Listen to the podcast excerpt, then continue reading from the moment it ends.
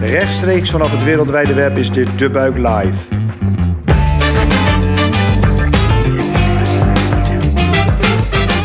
Goed dat je luistert naar De Buik Live, de podcast van De Buik over trends in de wereld van food, drinks en hospitality.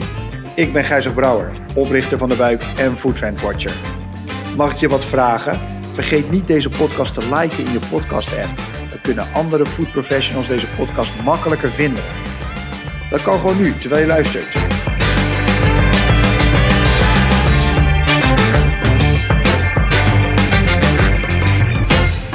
Vandaag zit mijn gast weer op afstand en dat is Sven Sallarts, co-founder van Unique Concepts. Sven, wil jij jezelf kort voorstellen? Goedemorgen Gijsbrecht, leuk dat ik hier uh, aanwezig mag zijn. Um, ja, zeker. Mijn naam is Sven, Sven Sallarts en ik heb inderdaad uh, vijf jaar geleden samen met mijn compagnon Jos de Jonge Unique Concepts opgericht. En waarbij wij uh, de wereld van hospitality wilden veranderen met onze concepten. En ja, daar zijn we hard mee bezig. Helemaal geweldig. Nou, daar gaan we het zo zeker over hebben. En zeker ook in dit, in dit Rocky jaar 2020. Wat we altijd even doen aan het begin van deze podcast is even kort de stand van zaken wat betreft dat toch wel het, het coronavirus ophalen. Nou ja, daar kunnen we in dit moment echt uh, super uh, kort over zijn. Want gewoon in principe zitten we in een, in een snoeiharde lockdown. En uh, mag er niet zoveel. Er kan natuurlijk nog genoeg, maar het is wel heel pittig zo rond de feestdagen dat het winkels zijn bijna allemaal dicht. alleen maar alles wat strikt noodzakelijk is. En het vreemde is alleen dat er voor de horeca nou, misschien niet zo heel veel veranderd is. Want het af, uh, die zat al twee maanden in een, in een afhaal- en bezorgmodus, waren al twee maanden dicht. Dus um, ja, voor, voor de, voor de horeca-ondernemers is het eigenlijk ja, business as usual, tenzij het natuurlijk om hun privéleven gaat. Want zij zullen ook gewoon kerst op een andere manier uh, moeten vieren, wellicht en cadeautjes op een andere manier moeten kopen dan ze gewend waren. Wat dat betreft zitten we dus wel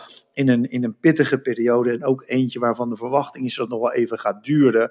En uh, uitspraken daarover doen zijn heel lastig. Maar dat het uh, een stukje 2021 in zou gaan uh, qua, qua sluiting, qua horecasluiting ook. Dat lijkt allemaal heel erg logisch. Dus um, ja, wat, wat harder misschien nog wel dan, dan eerder dit jaar toen nog het zonnetje scheen. We hebben net namelijk de langste nacht erop zitten. Dat is misschien ook het enige het positieve. We kunnen kijken naar, naar vaccinaties. We kunnen kijken weer naar dagen die langer worden. En um, al met al dus uh, een, een 2021 waar we wellicht wat, uh, wat meer van kunnen verwachten dan het afgelopen jaar. Nou, afgelopen jaar um, ja, dat is ook wel iets waar ik het met, uh, met Sven over wil gaan hebben natuurlijk. Uh, Sven is, uh, is dus zoals gezegd co-founder van, van Unique Concepts.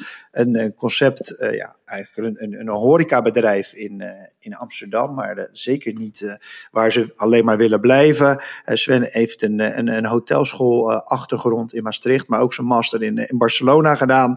Gewerkt, nou ik zou zeggen, over de hele wereld klinkt misschien wat sterk, maar toch in ieder geval ook in, in Spanje en in, in Zuid-Afrika. En inderdaad, zoals hij net zelf zei, vijf jaar geleden Unique Concept opgericht. En um, ja, ik noem het, het is een, een veelgeziene spreker, veel, graag gehoorde spreker. Uh, op conferenties toen dat nog mocht. En de laatste tijd natuurlijk uh, vooral online en in de, in, de, in de livestreams en in de podcasts. Um, ja, uniek zou je zeggen van wat is dat nou precies? Het is, het is eigenlijk een organisatie achter andere concepten, zoals uh, Pesca, het prijswinnende, ja, prijswinnende visrestaurant in, uh, in de Jordaan in, in Amsterdam. Um, ja, waar je als je binnenkomt eigenlijk direct op een soort vismarkt terechtkomt en dan zelf je visje kan uitzoeken en aan de chefs kan vragen hoe ze het lekker voor je kunnen maken. Um, daarnaast hebben ze de Tulp en Marie Heinekenplein, uh, ook in Amsterdam. En zijn ze op dit moment bezig met twee uh, hotelconcepten, hotel-hostelconcepten. En um, ja, heel erg aan het kijken naar wat er verder nog kan. Uh, en daar gaan we het ook zeker met, met Sven over hebben. Sven, om maar gelijk ja, met de deur in huis te vallen. Wat doe je eigenlijk bij Unique Concepts? Goeie vraag.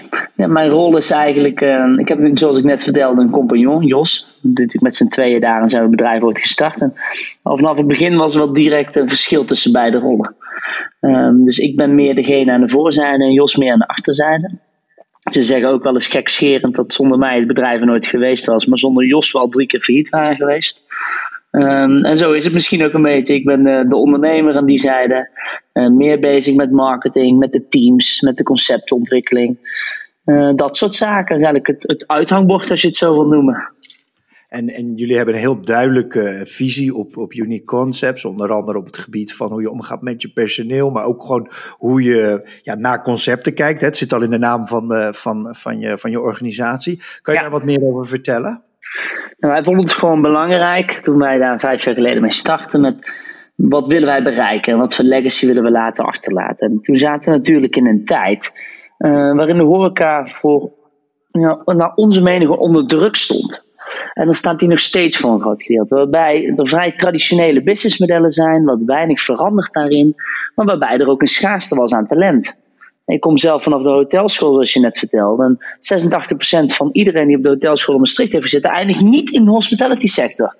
Nou, dat vonden we zo enorm jammer. Hoe kunnen we dat percentage nu veranderen? Hoe kunnen we nu zorgen dat meer mensen weer terechtkomen in hospitality? Dat een ander soort ambitie daar terechtkomt. Dat hè, dat vak weer wat interessanter wordt gemaakt. Want al jaren zag je eigenlijk een afname voor zowel hotelscholen als kokscholen. Als, nou, het vak werd minder interessant.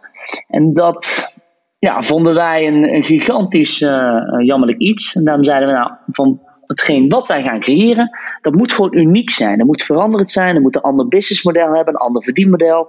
En HR ja, was daar een zeer belangrijke pilaar in, zodat je wel het juiste of wellicht al beste talent kon aantrekken, maar ze ook voor langere tijd ja, kunt behouden en mee samen kunt groeien. Dus dat was wel een van de ja, pilaren waarop we destijds eh, besloten dat, uh, ja, ons te gaan richten eigenlijk.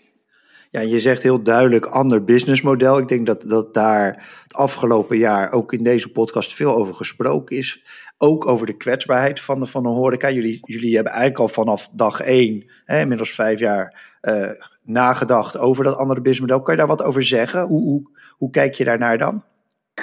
Het voornaamste belangrijk is dat wij werken binnen de hospitality met een aantal vaste indicatoren. Dus dit mag je huur zijn, dit mag je personeelskosten zijn, dit je food waste, dit je food cost. Hoe kunnen we daar nu tegen letterlijk alles, hoe kunnen we dat evalueren? Hoe kunnen we dat anders zien? Kijk, de laatste tijd in deze crisis, als ik het zo mag noemen, is natuurlijk voor velen ook een kans geweest op het gebied van kostenreductie. Want je gaat echt nadenken, hoe ga ik mijn kosten tot een minimum reduceren? dat betekent wanneer je dadelijk weer open mag, dat je niet, niet, misschien niet per se met al die kosten en zijn hoedanigheid weer terug gaat krijgen. En zo zijn we dat vijf jaar geleden al gaan bekijken. Hoe kunnen we gasten laten meeparticiperen in een concept zodat de personeelskosten naar beneden gaan? Hoe kunnen we realiseren dat we onze food waste bijvoorbeeld naar 0% ga je, wat bij Pesca heel aardig gelukt is. Dus geen food waste meer, wat ook gewoon een kosten is binnen het bedrijf. Hoe kijk je naar je food cost? Wat mag dat kosten? En hoe koop je in? Hoe koop je in binnen die modules? Hoeveel mag je huur zijn uh, binnen een exploitatie? Je kunt natuurlijk op een A-locatie gaan zitten en daar wat meer huur kwijt zijn. Hè? Iedereen spreekt altijd tussen de 8 en 12 procent. Maar bij Pesca bijvoorbeeld op dit moment zijn we ongeveer gemiddeld per jaar anderhalf procent aan huur kwijt. Nou, door dat model daar anders in te richten, blijft er natuurlijk percentages over. Die normaal gesproken zou je zeggen, ja, die gaan richting een EBITDA, richting een winst, richting aandeelhouders. Nou, daarin hebben wij gezegd, ja, een stukje richting aandeelhouders. We zijn natuurlijk richting op, middels crowdfunding gefinancierd. Maar ook een stukje mag richting het team gaan. Nou, wij merken dus doordat we het team um, daarin mee laten delen, dat we een ander soort mindset krijgen. We hebben minder turnover, we hebben minder ziektekostendagen. Men staat daar op een andere manier. Men vecht voor elke euro omzet en heeft een ander soort gevoel voor bedrijven. Kijk, um, zeker de key posities, dus mensen die wij ook voor langere jaren hopen te behouden, als, als, als bedrijfsleiders of chefs of chef de ja, die, die gaan natuurlijk daarna, dadelijk naar een model toe waarbij ze gewoon heel goed kunnen verdienen als het bedrijf het ook goed doet. Nou, wanneer je dat creëert, dan kun je gewoon voor de langere termijn kwaliteit garanderen binnen je organisatie. Iets wat in de horeca toch lastig was, omdat er een vrij hoge turnover was. Nou, als we dit kunnen creëren, ja, wij geloven erin dat, dat mensen zeker voor de helft zo belangrijk zijn in het succes van een concept. Dus vandaar eigenlijk ja, onze vernieuwde kijk naar, uh, naar het businessmodel. Ja, een, een, een duidelijk punt. Betrokkenheid van, uh, van personeel eigenlijk zeg je, je zegt net in een bijzin, we zijn uh, deels ook met crowdfunding uh, gefund. En ja. Dus dat betekent ook dat je nog op een andere vlak eigenlijk uh, behoorlijke betrokkenheid hebt. Is dat ook wel, het is belangrijk daarin dat je ook, ja, laat maar zeggen, je verhaal goed vertelt of je mensen meeneemt in waar jullie voor staan? Ja, zeer zeker. Kijk, we, ehm, door crowdfunding gefinancierd zijn is hartstikke mooi. Um, omdat je op die manier, nou, we hebben er honderden ambassadeurs bij, die ook zich eigenaar voelen van ons restaurant. Dus die zijn natuurlijk actief bezig om je te promoten of je omzet te steunen. Of, nou, dat is natuurlijk hartstikke leuk. Maar in tijden van crisis betekent dat ook wel een uitdaging. Iedereen is natuurlijk hoe, nieuwsgierig van hoe gaat het met mijn geïnvesteerde geld en hoe staat dat er op dit moment voor Nou, daar proberen wij regelmatig, uh, eens in de twee tot drie maanden over te communiceren. Niet te veel hebben gemerkt dat onze ambassadeurs ook een prijs stellen als we deze hoeveelheid doen, maar niet dat we elke week een update sturen. Maar daarin zul je transparant en eerlijk moeten zijn, want ja, men is natuurlijk ook nieuwsgierig en een beetje, nou, misschien wel uh, ongerust over hoe het met de investering, maar ook met het bedrijf gaat. Dus dat is zeker belangrijk daar iedereen uh, heel goed en transparant in mee te nemen. Ja. Nou, je, dan is misschien ook gelijk de, de vraag: hoe gaat het met het bedrijf? Ja, ik denk net zoals elk ander horecabedrijf uh, zijn natuurlijk zware tijden. Wij zijn uh, vrij positief, maar dat is gewoon onze manier van ondernemen. Wij proberen er nu ook gewoon positief in te staan en we merken dat onze mensen dat ook waarderen. Kijk, de situatie veranderen we niks aan, Gijsbrecht. Dus laten we dan het beste van maken, dat is eigenlijk onze instelling. We staan er op die manier ook relatief goed voor, maar dat heeft te maken dat we enerzijds um, vertelden wij een aantal jaar geleden al dat mocht er ooit een terroristische aanslag in Amsterdam zijn, dat we daarop voorbereid wilden zijn. Dus dat we wel het kapitaal en de middelen hadden uh, om een aantal maanden zonder inkomsten uit te houden. Wij vonden dat destijds toch wel, wel, wel gevaarlijk wat er in de wereld gebeurde. En ja, als het in Amsterdam gebeurt, dan kunnen we zomaar vijf maanden heel weinig omzet draaien.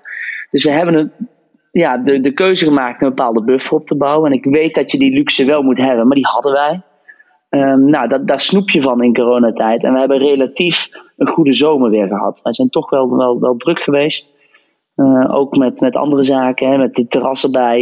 Nou, we hebben gewoon een goede zomer gedraaid. En daar hebben we grotendeels uh, de eerste golf zeg maar, goed mee kunnen maken. Ja, en nu teer je daar weer opnieuw in.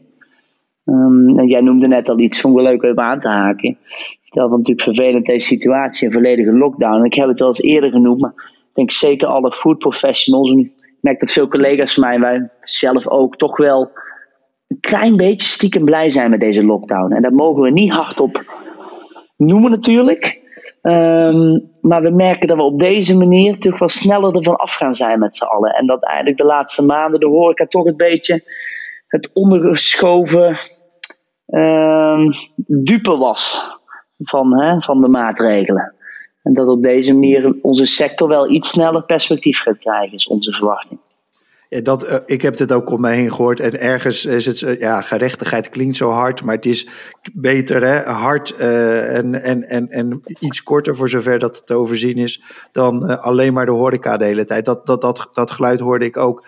Jij zei, um, we hebben op zich een, uh, een gelukkig een, een, goede zomer gehad. En je hebt natuurlijk een schitterend terras ook bij, uh, bij, bij, bij de Tulp, natuurlijk op Maria Heinekenplein. Ja. Um, wat heb jij dit jaar, want we zijn natuurlijk toch alles bij elkaar, gewoon ontzettend veel dicht geweest. Wat heb jij voor dingen gedaan waarvan je denkt van ja, dit, dit is mooi om te delen in deze podcast. Ik, ik weet dat je een, een geweldig uh, thuisbezorgd concept hebt opgezet of bezorgconcept hebt opgezet. Zoiets, wat, wat, wat zijn de dingen waar jij mee bezig bent geweest die, die opvallend zijn? Nou, die bijvoorbeeld, maar kijk, iedereen is natuurlijk gaan bezorgen. Wat ik ook uh, heel slim en heel goed vind. Waar ik met veel trots naar kijk, naar veel andere ondernemers, hoe snel en goed ze dat hebben opgericht. En wij wilden iets creëren voor de langere termijn. Echt als een businessmodel on the side. Dus wij zijn in plaats van het, het, het incidenteel bezorgen nu, zijn we gaan werken aan een complete webshop. Die we ook de komende jaren daarnaast zeer actief willen gaan promoten en gaan uitrollen. Bijvoorbeeld bij Pesca is dat gebeurd op het gebied van vis. Dat is echt de ambitie om de nummer 1 viswebshop in Nederland te worden. Het is ook binnen een andere BV opgericht. Ik krijg veel die vraag van hoe doe je dat met die nauwsteun en nauwregeling? Nou, dat is echt een andere BV. Opgericht zodat we ook hele andere marges kunnen draaien. We draaien daar niet veel marge op, zeer beperkt, omdat we ook marktaandeel zouden willen vergroten. Maar daarom willen we enerzijds dus, dus verse vis kunnen aanbieden, als de viswebshop binnen Nederland. En anderzijds, ja, noem het even gekscherend Hello Fish, maar werken we met een soort uh, complete gerechten die mensen thuis moeten bereiden en die in een bepaalde box zo komen. Nou, met die twee zouden we wel graag de komende jaren dus, ja, dus door willen pakken. Dus enerzijds zijn we daar druk mee bezig geweest. Anderzijds hebben ook wij besloten om alle te verbouwen wat we maar kunnen verbouwen. Dus alles wat binnen een paar jaar aan de beurt zou zijn, of nu vloeren zijn, muren of systemen. Nou, we hebben de mankracht, dus we zijn fors aan het verbouwen geslagen.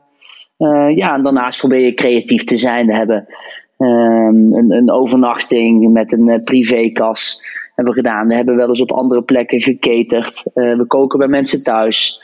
Um, we zijn ook, hebben we een boot georganiseerd waarbij we privé dinners doen met Pesca. Dat mag natuurlijk nu even niet. Maar um, tot aan begin oktober komt dat wel weer. Nou, je kijkt naar andere soort vormen van inkomsten. Omdat ja, met 30 man in het restaurant. Uh, ik weet niet hoe het met de rest van Nederland zit, maar daar werden wij niet zo vrolijk van. nee, kan ik me heel goed voorstellen. En, en die, uh, dus het denken in, in bezorging voorbij laten we zeggen, de, de bezorgplatforms en voorbij ook de, de lockdowns. Um, denk een ontwikkeling is die we, die we ja, veel meer in de, in, de, in de branche gaan zien. Uh, iets anders waar jullie uh, uh, ook mee bezig zijn nog steeds, is, is twee nieuwe concepten aan het lanceren. Um, ja. In Amsterdam, één net buiten Amsterdam. Kan je daar wat over vertellen? Uh, ja, zeer zeker. Daar, daar, waren we al wel een tijd mee, uh, tijd mee bezig. Dus eigenlijk om, om die beeldvorming even te krijgen met, hey, wat doen jullie nu precies? Um, ehm, 50% van onze energie ligt in unique concepts, waarbij we dus eigenlijk innovatieve concepten willen ontwikkelen, die zowel binnen Nederland een klein stukje daarbuiten kunnen renderen en, en, succesvol kunnen zijn. En die andere 50% zit in Pesca, het, het, eerste concept dat ooit gestart zijn. En dat heeft voornamelijk mee te maken dat dat gewoon heel veel, heel veel potentie heeft, heel veel mogelijkheden liggen en, en mensen zeer enthousiast zijn om dat ook naar hun stad toe te halen. Nou, daarin zijn we um, met Juni Concepts inderdaad zijn we op dit moment um, twee hotelconcepten aan het uh, ontwikkelen. Eén inderdaad in de Zaanse Kans en één in het centrum van Amsterdam. En beide hebben ook horeca.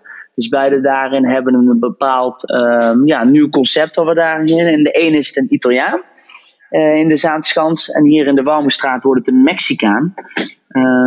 Nou, ook in de Bomenstraat. Dat zijn 110 kamers. Dus natuurlijk best wel spannend eigenlijk als we open gaan. En het restaurant daaronder, daar zijn we al twee jaar mee bezig. Dus ja, dan heb je niet de luxe om te zeggen: hé, hey, dat stellen we nog even een jaartje uit. Nee, die bouw wordt uh, spoedig afgerond.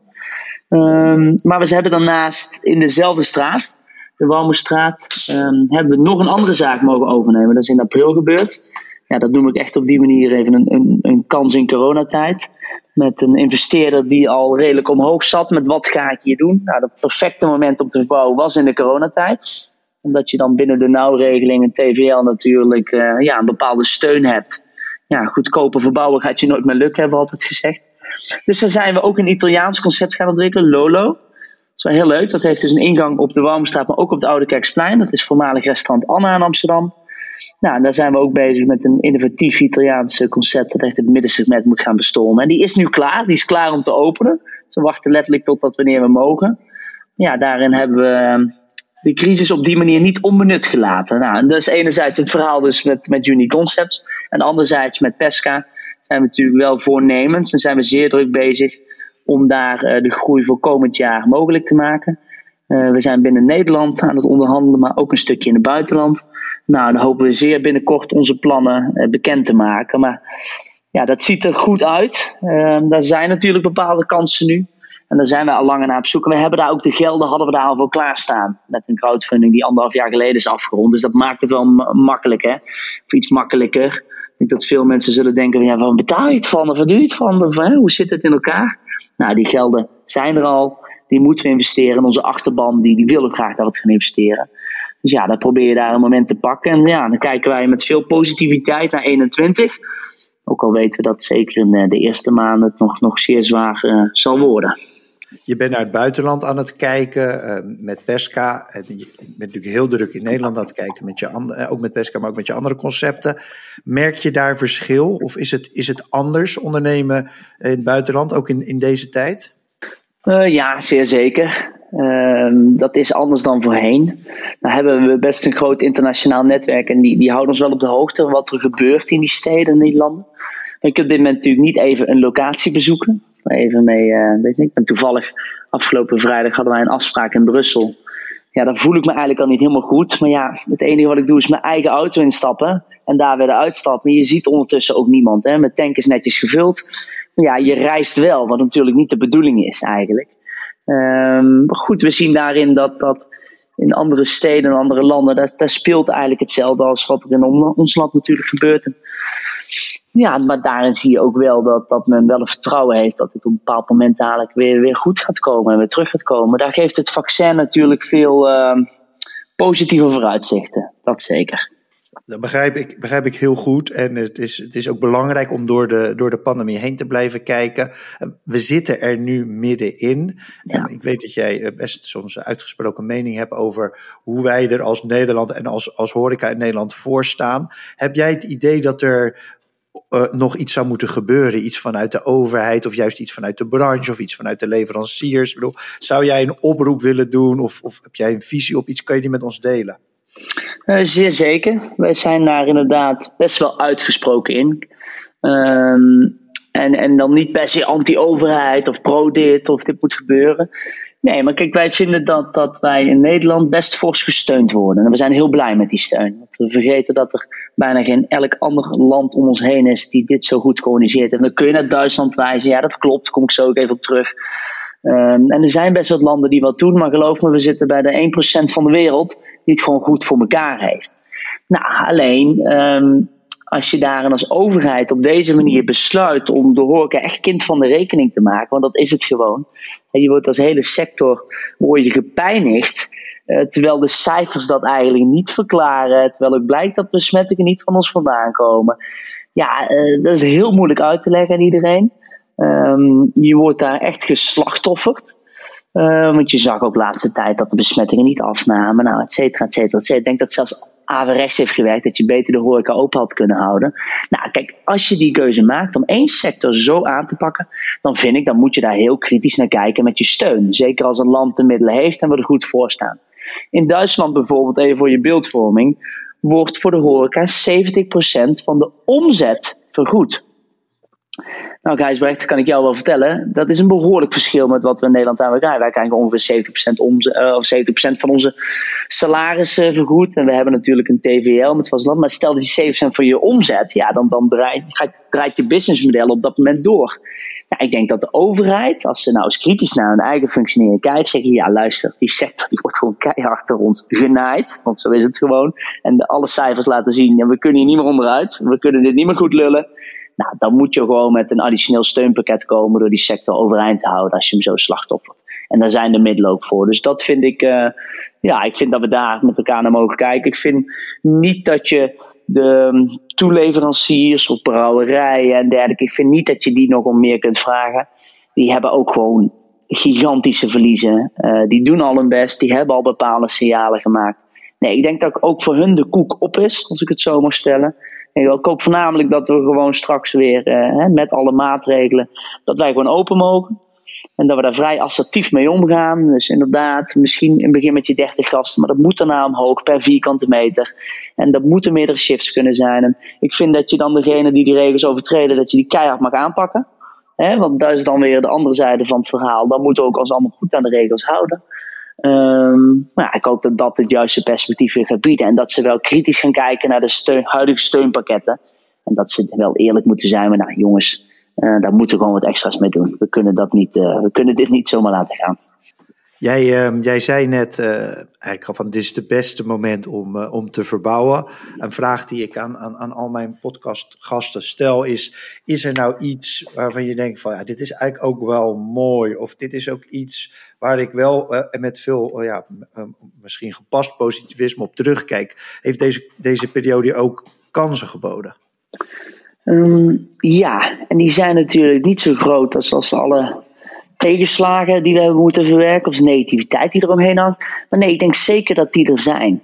Ik, als ik zie hoe wij binnen het team, wat voor eenheid we gecreëerd hebben, hoe bij ons heeft iedereen 10% ingeleverd van zijn salaris en hebben wij beloofd als, als werkgevers dat we iedereen aan boord zouden houden. Dus je ziet wat dat voor familie creëert en wat voor eenheid en samenhorigheid. En anderzijds, wat ik net ook al noemde, denk dat er ook een kans gaf om eens kritisch te kijken naar je businessmodel. Bijvoorbeeld op het gebied van kostenreductie. Dat wanneer je die nu doorvoert om de crisis door te komen, dat je dadelijk gaat kijken hoe kunnen we daarmee door om te zorgen dat er aan het einde van het jaar een paar procent meer overblijft. Nou, en ik denk dat wij daar, hè, we hebben natuurlijk een businessmodel dat is is moeilijk. er blijft altijd maar relatief weinig marge over ten opzichte van de omzet die we maken. Nou, ik denk dat daar een bepaalde kans ligt om onszelf toekomstbestendiger te maken. Dus nou, die twee zaken zou ik wel noemen, uh, die voor ons daar een positief zijn uitgepakt. Enerzijds de samenhorigheid en de toekomstgerichtheid en het gevoel als familie zijnde. En anderzijds dus uh, ja, de kans om, om anders ook naar je businessmodel te kijken. En daarop aanhakend, hoe, hoe, zie jij dat dan? Kijk, we gaan, hè, we, hebben, we zien het vaccin eraan komen. We weten ook allemaal dat het niet ineens een soort bevrijdingsdag is dat alles weer kan. Hè, er komt een soort van nou ja, periode aan van, van half-half, zeg maar. Hoe kijk jij naar de toekomst en hoe kijk je ook door die periode heen? Nou, ik, ik verwacht om dan, om dan. Ik ben natuurlijk zeer positief. Ook zo ben ik het dagelijks leven, maar ook nu met jou deze mooie podcast. Uh, maar ja, als ik daar heel eerlijk in ben, verwacht ik wel dat er gigantisch zware maanden aankomen voor onze sector. Uh, ik verwacht voordat dat vaccin überhaupt een bepaalde hoeveelheid gerealiseerd is, et cetera, et cetera, et cetera. Ik denk dat januari tot met mei echt verschrikkelijk gaat zijn dat er gewoon um, ja, veel restricties, misschien wel of niet open, weinig gasten. Um, het, het, toerisme zal nog niet opnemen. Er, zal, er, zal, er gaat nog een hoop gebeuren. Dus we zullen het echt even hard moeten uitzitten met elkaar. Maar wanneer we dan ook in de zomer geraken, dan, dan gaat dat een andere kant op. Dat kan niet anders. Dat moet ook. Zo ziet alles er naar uit en laten we daar voor duimen. Maar nee, de komende tijd gaat gewoon nog zwaar worden. Ja, je krijgt toch nog de, de donkere, sombere maanden met een beetje pech in februari, maart. En ja, met een, een beetje kans mogen we dan wellicht ook maar heel beperkt of niet zelfs open. Ja, dat is niet fijn. Maar ik verwacht daarna dat het herstel ook wellicht sneller gaat zijn dan men bedenkt. Hoe, hoe sneller mensen gevaccineerd worden, hoe sneller de overheid zal moeten openen. En openen bedoel ik ook hè, dat restricties gaan verdwijnen. Nou, en dan leven natuurlijk ook wel in een land waarbij we niet moeten vergeten dat 90% van Nederland in de crisis op vooruit is gegaan. Want die hebben netjes hun salaris overgemaakt gekregen, geen vakantie geboekt, geen diner gehad. Nou, ik verwacht dat men straks ook wel uh, dat heel graag zal willen besteden en de horeca erop uit wil. Zeker wanneer reizen nog niet mogelijk is.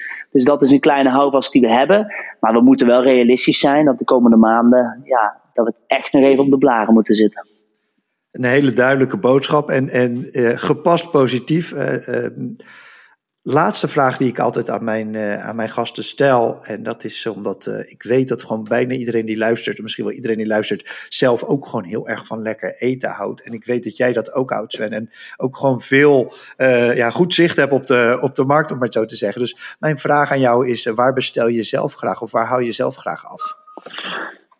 leuk. Nou, ik heb een aantal adressen, best wel veel eigenlijk. En daar wissel ik zo door de week en door de weken uh, eigenlijk heen. Ik moet zeggen, daar heb ik wel een keuze gemaakt dat um, een aantal goede vrienden, relaties van ons, hebben hele mooie boxen opgezet. En nou, ik, ik ken er een aantal die doen er echt honderden per week. Dat gaat gewoon heel goed. Nou, dat heb ik allemaal wel eens een keer geproefd en gedaan. En vind ik leuk. Maar ik ken ook gewoon een hele hoop uh, wat kleinere ondernemers die dat um, ja, misschien niet die kunde hebben, maar wel juist weer die kwaliteit. Dus ik stel, bij, Pesca bestel ik bij Kukai, de taai op de hoek vind ik geweldig. En hier waar ik thuis woon in de rivierenbuurt, daar zit een klein zaakje, heet de Uitsmijter. Nou, die doet heel leuk, uh, werkt die met uitsmijters en croissantjes. En nou, daar loop ik dan ook twee keer in de week langs en bestel ik iets. Ik vind het leuk om bij de wat kleinere ondernemers, die daar heel creatief zijn, om, uh, ja, om daar lekker te proeven en mee in de slag te gaan. Uh, dat zijn mijn lievelings op dit moment.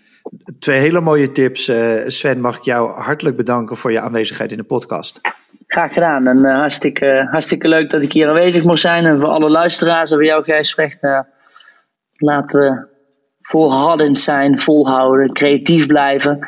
En voornamelijk positief. Want er zit weer een einde aan deze tijd. En ik vind het ook hartstikke leuk en goed en mooi hoe jij ook met deze podcast iedereen zo bereikt. En ik luisterde zelf graag naar, dus ik vond het hartstikke leuk dat ik gast mocht zijn vandaag.